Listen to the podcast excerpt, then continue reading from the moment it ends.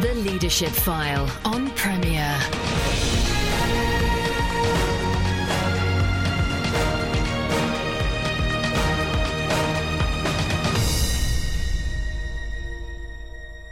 Welcome to the show which talks to Christian leaders about the topics that really matter. I'm Andy Peck. Our expectations of leadership are a major factor in how we experience leadership. In today's Christian scene, you might assume that only those that look attractive and sound engaging are likely to cut it. I'm joined this week by Alan Palmer, who is Head of Religious Studies and Head of Scholars and Oxbridge at Culford School, and has served as a pastor in both the UK and Canada. He's been looking at the model of leadership that the Apostle Paul gives us and asks whether we need to adjust the kind of paradigms that are commonly assumed. Certainly, by all accounts, the Apostle Paul neither looked nor sounded like the sort of leader we would want heading up our church or charity. So, welcome back to Leadership File, Alan. Thank you very much. Good to, good to have you on again. Um, just to remind uh, listeners, you served as a leader in both uh, the UK and the US. Yeah, that's right. Well, um, in the United Kingdom, Belgium, and Canada, um, where I was uh, a teaching pastor in uh, three different churches there. Good stuff. Um, and you've been reflecting on the modern Christian scene and, and how some leaders come across you versus the kind of leadership that Paul particularly defends in 1 and 2 Corinthians and other parts. Yeah, that's right. I've been looking at uh, the character of Paul's leadership and the, the style that he, he takes on and, and that he suggests that we take on through his correspondence in the New Testament. And one of the things that I've noticed as I've been looking through this um, and thinking about it and reflecting upon it is that uh, Paul's CV, his approach to leadership, is is radically different from the the model that we often have seen. Uh, in our own churches and the way that we're taught in many uh, theological seminaries and Bible college. I mean, for for a start, I mean, he didn't have the uh, the glamorous appearance. Uh, tradition tells us that he was uh, short, bow-legged, probably with a hook, hooked nose. Um, he he also had a, a very kind of dodgy past in, in terms of what he'd been involved in, uh, arresting, torturing, maybe even murdering Christians, and he was obviously there at the the martyrdom of Stephen, um, holding the clothes of those who were throwing stones at Stephen. Um, the other thing, Andy, that I, have noticed is that Paul was prepared to do something that I've always been trained not to do, and that's to be really open and vulnerable about his weaknesses and his own shortcomings. He is not opaque; he's transparent. He really does try to let us into the both the light and the dark side of his life, and he doesn't hide. Um, you've probably heard of John Updike, the American author. He talks about practicing something called Maskenfreiheit, which is a German word for the freedom of the, of the mask. And John Updike hides behind his characters. And one of the things I've noticed is, including in my own life, is that we pastors and leaders tend to hide behind the position that we hold. Um, we tend to adhere to a stereotype. Uh, we tend to give the impression that we are a problem-free zone. We we have a good spiritual life. We have good prayer times. We have good experiences of God's Spirit. We read the Bible. We understand it. We witness. There's no problems in my family. Um, my relationship with my wife and kids is great. And we try to hold that image up, and we start to become mask wearers. Um, we start to act or suppress, uh, to hide behind uh, what people think that we should be like. And I'm afraid, reading what Jesus has to say about play actors in the Sermon on the Mount, we tend to fit into that category that there's a different person uh, behind the public persona. And that's one of the things, Andy, I see Paul absolutely not doing. He's quite open, particularly in First and Second Corinthians, about uh, his own inadequacies and his own sense of weakness.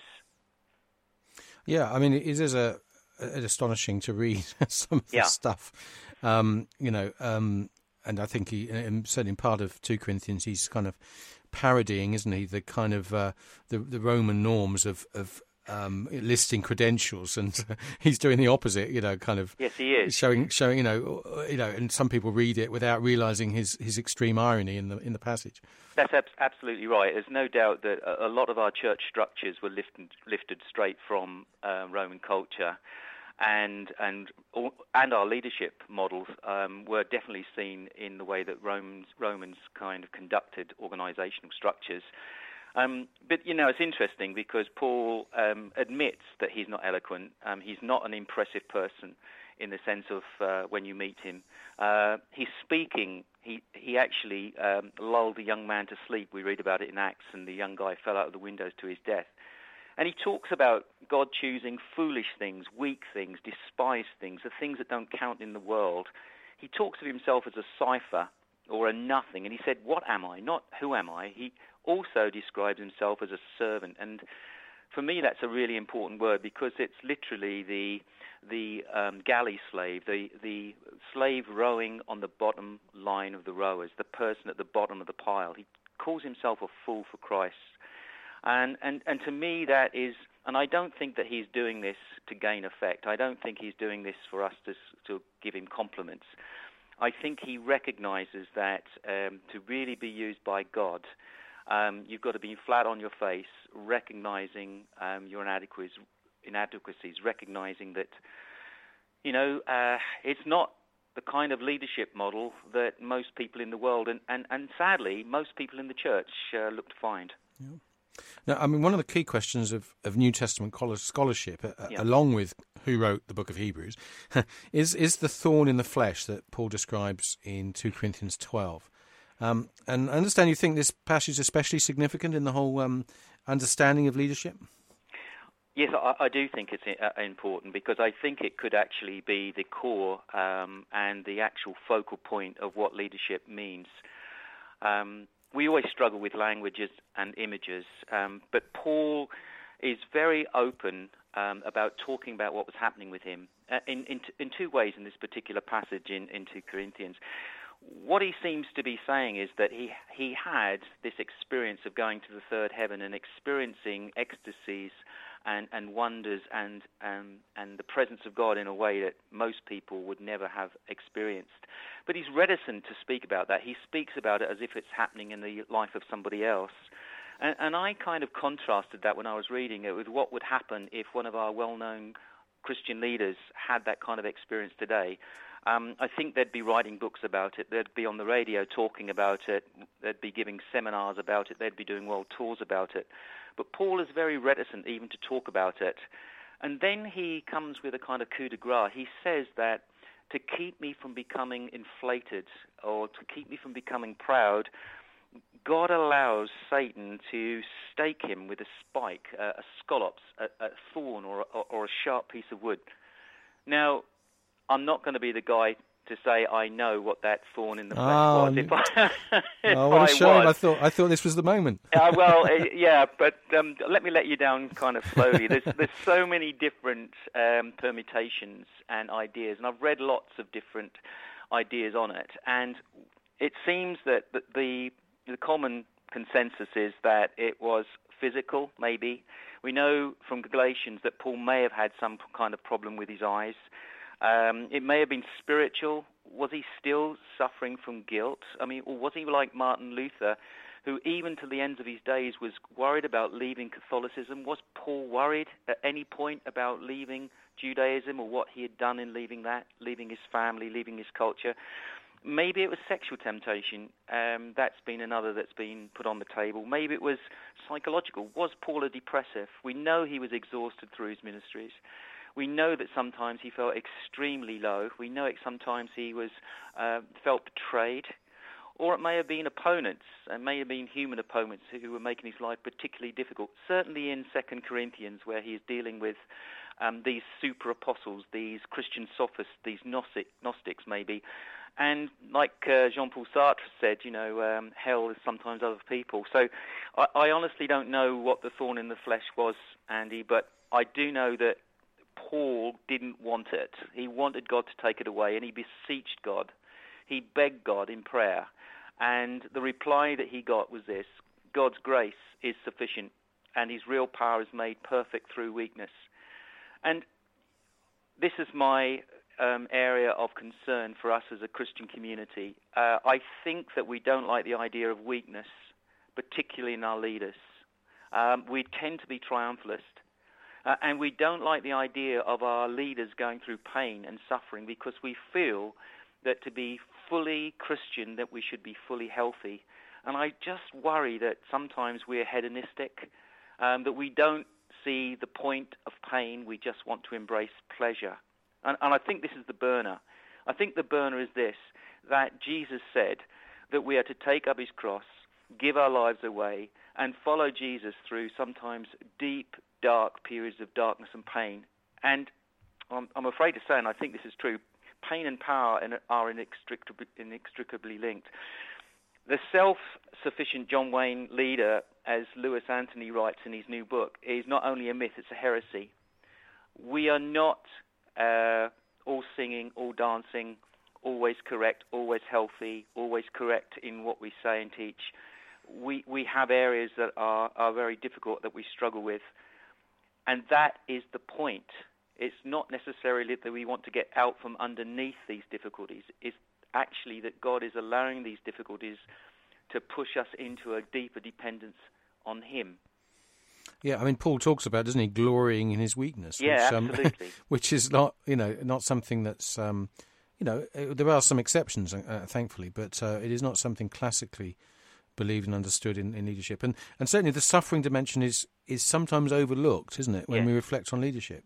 It, it, it is, and I remember as a young Christian reading a book by Tozer, and I didn't understand what he wrote at the time, but I think I understand it a little bit more now. He said, "It's doubtful whether God can bless a person greatly until he has hurt him deeply."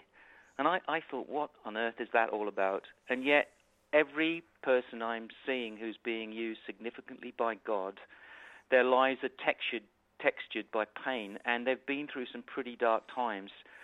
And I think that weakness that they have in their lives and that we have in our own life is, is has to be a part of leadership. It's a recognition that we can't convince other people that we are self-sufficient and that God is self-sufficient at the same time.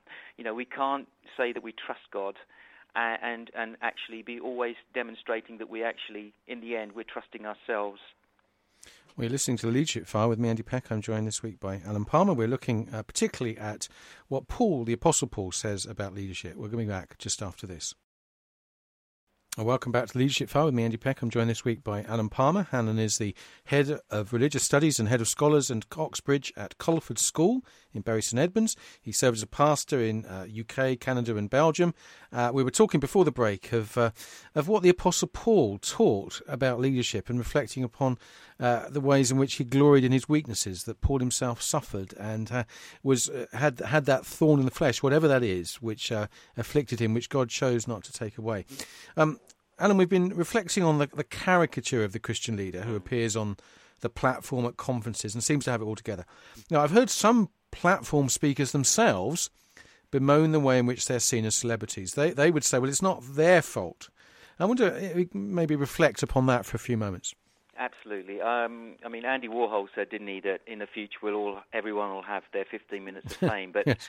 I, I, honestly think that um, the celeb culture um, that has slipped um, from the secular secular world into the Christian world is, is not a good one. It's not a good one for us as uh, Christians, and it's not good for those who uh, we consider to be celebrities. Um, I think it puts undue pressure um, on Christian leaders who have got any kind of uh, celebrity status. Um, the, the, the problem too is that for us we can start to live substitute lives that we kind of live our lives through them um, that we get most of our instruction and our direction through them, that we try to model our lives on them. And you've got to bear in mind that when people are up on the platform preaching, they are smoothing out a lot of the bumps and curves um, that happen in the Christian life simply because of the way that they're preaching and presenting the material. And they are not presenting a textured life that many of us have to live with uh, the dark and the light times in our lives. And I think that they know that.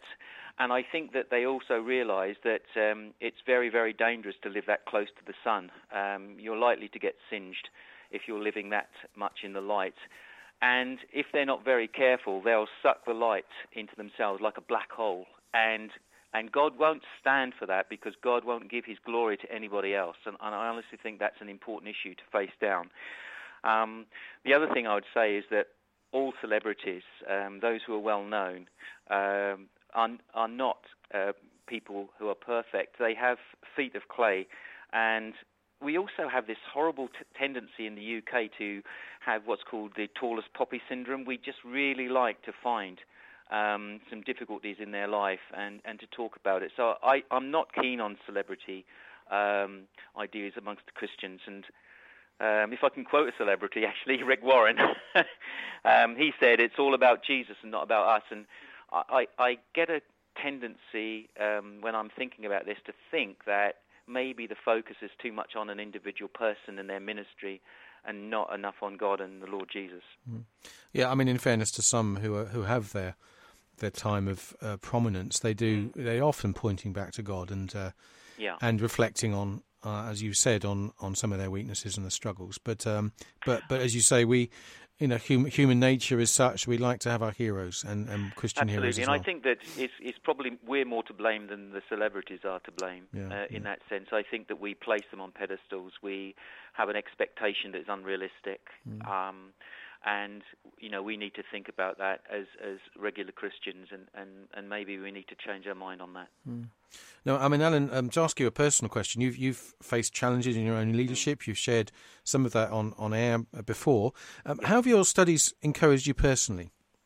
Well, I found this whole area of the fact that God will use weak and uh, sometimes inept people uh, in his service, and I found that a tremendous relief that I don't have to have everything together, that I don't have to have every, you know, all my ducks in a row, that I don't have to be um, living, you know, the super spiritual life to be used by God. In fact, um, when I'm feeling at my worst, sometimes can you, God can use me for for the best. And one of the things I've discovered, and I, I hope this is helpful to other people, is the areas that I thought I was really strong in and why I came into ministry, I've often found to be my biggest weaknesses. And the areas that I felt most weak and vulnerable and dependent on God in have turned out to be the areas which God has used most. So I find it a tremendous relief to kind of let go of that whole sense of uh, the myth of the super leader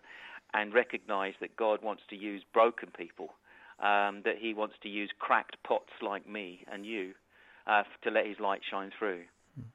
I mean, we've we've uh, both, I think, um, grown up in a culture which which discouraged sharing of personal stuff in, in sermons and the like. Yeah. Have, have you found a bit, a bit more freedom to do that, or have you are you still a bit reticent in your in the, your preaching? Well, I, I, I, this is really trying to be as honest as I can. I, I feel much more free now that I preach mostly um, as a guest speaker in churches and different things.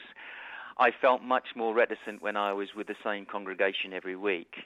I, I, felt it because I didn't want to let them down. Um, I didn't want them to feel um, that I wasn't coping, even when I wasn't coping.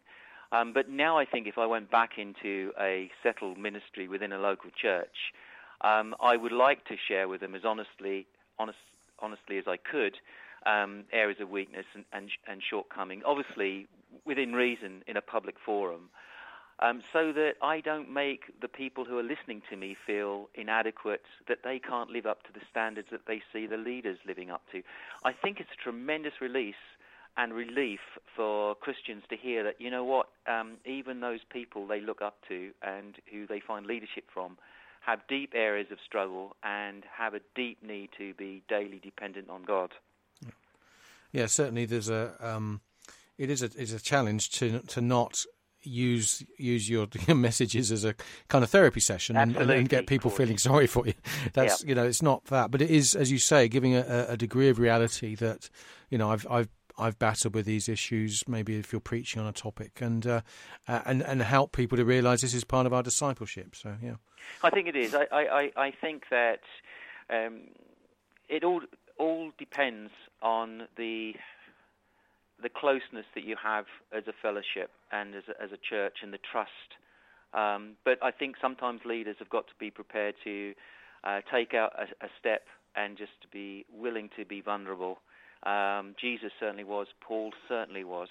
Uh, and I think that uh, we should be too.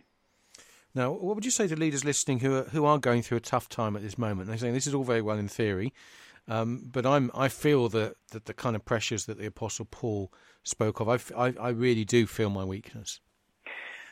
Well, this is going to sound like a really simple um, way forward, but one of the things that I think is um, absolutely invaluable is that you find a friend, and you find a friend who you can talk to, and you find someone who you can be completely transparent and honest with, um, and you um, make sure that you meet with them and, and, and pray with them and talk some of the issues through that you're going going through.